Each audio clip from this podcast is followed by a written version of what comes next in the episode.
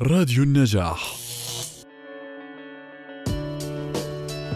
الآن لازم نتحدث عن نوعين من الوساوس، مش نوعين، خلينا نحكي بشكل أدق. هي المدة أو الأونست أو اللحظة اللي انصاب فيها الشخص بالوسواس. هل انصاب بالوسواس نتيجة لحدث معين، مثلا تروما أو صدمة معينة، تعرض لشيء، لحدث صادم هو اللي سبب عنده هذا الوسواس، أو أنه هذا الوسواس بدأ عنده من الطفولة؟ فإذا حكينا مثلا أنه هذا الشيء نتج بسبب حدث معين، مثلا بعض النساء بينتج عندهم بعد الولادة بسبب مباشر، هيك بشكل مباشر بعد الولادة بصير عندها وسواس قهري، أو بعض الأفعال. في أشخاص مثلا بمروا بحدث صادم، يعني فقد حدا، صار عنده حادث سير، أي شيء معين تسبب عنده وسواس قهري. بالتالي هذا الشخص إذا تعالج السبب الرئيسي أو الحدث اللي هو سبب له الوسواس القهري، بتخلص المشكلة الوسواس القهري وبتروح. في نسبة كبيرة منهم بتروح من عندهم. لكن إذا ما تعالج الحدث الرئيسي، هل بتروح أو ما بتروح، هي بتعتمد على الشخص. أما الوسواس اللي تشكل من الطفولة عند الشخص، فما بنقول مستحيل، لكن غالبا ما بيروح من عند الأشخاص إلا بالعلاج. وعشان كمان نكون دقيقين أكثر، بيحتاج لعلاج نفسي وعلاج سلوكي في نفس الوقت، يعني أدوية وعلاج سلوكي.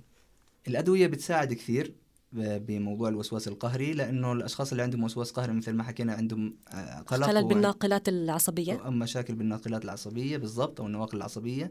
بالتالي بتتأثر عندهم الحياة مثل ما حكينا، مثل تتأثر وظائف مثل النوم، وظائف مثل الأكل، وظائف مثل الوظائف الحيوية الرئيسية للإنسان بتتأثر بفعل الوسواس القهري. الأدوية بالدرجة الأولى بتساعد بهذه النقطة، بتساعد في موضوع أنه يرجعوا للأكل، بتساعد في موضوع أنه يرجعوا للنوم أو ينام أكثر أو يستفيد من نومه أكثر، وبتساعده برضو أنه تشجيع على أنه يعني من خلال تقليل الأفكار المستحوذة عليه، بالتالي بتشجع على أنه يقوم بأنشطة اجتماعية جديدة، فأكيد بتساعد. ممكن العلاج السلوكي لوحده يكفي، لكن الدواء مستحيل يكفي لحاله. الأسرة لها دور كثير مهم ورئيسي في نجاح العلاج. مثل ما حكينا بالدرجة الأولى، نسبة كبيرة من الأشخاص اللي عندهم وسواس قهري كانت عندهم وراثة في البيت مثلا، وكان عندهم كمان يعني أسلوب عائلي معين من الحياة هو اللي بيشجع على فكرة الوسواس. فإذا بدنا نيجي نعالج الوسواس القهري، أكيد رح نعالج الشخص لوحده، ورح نعالج الأسرة كمان بأنها تغير الهابتس زي ما بيحكوها، أو العادات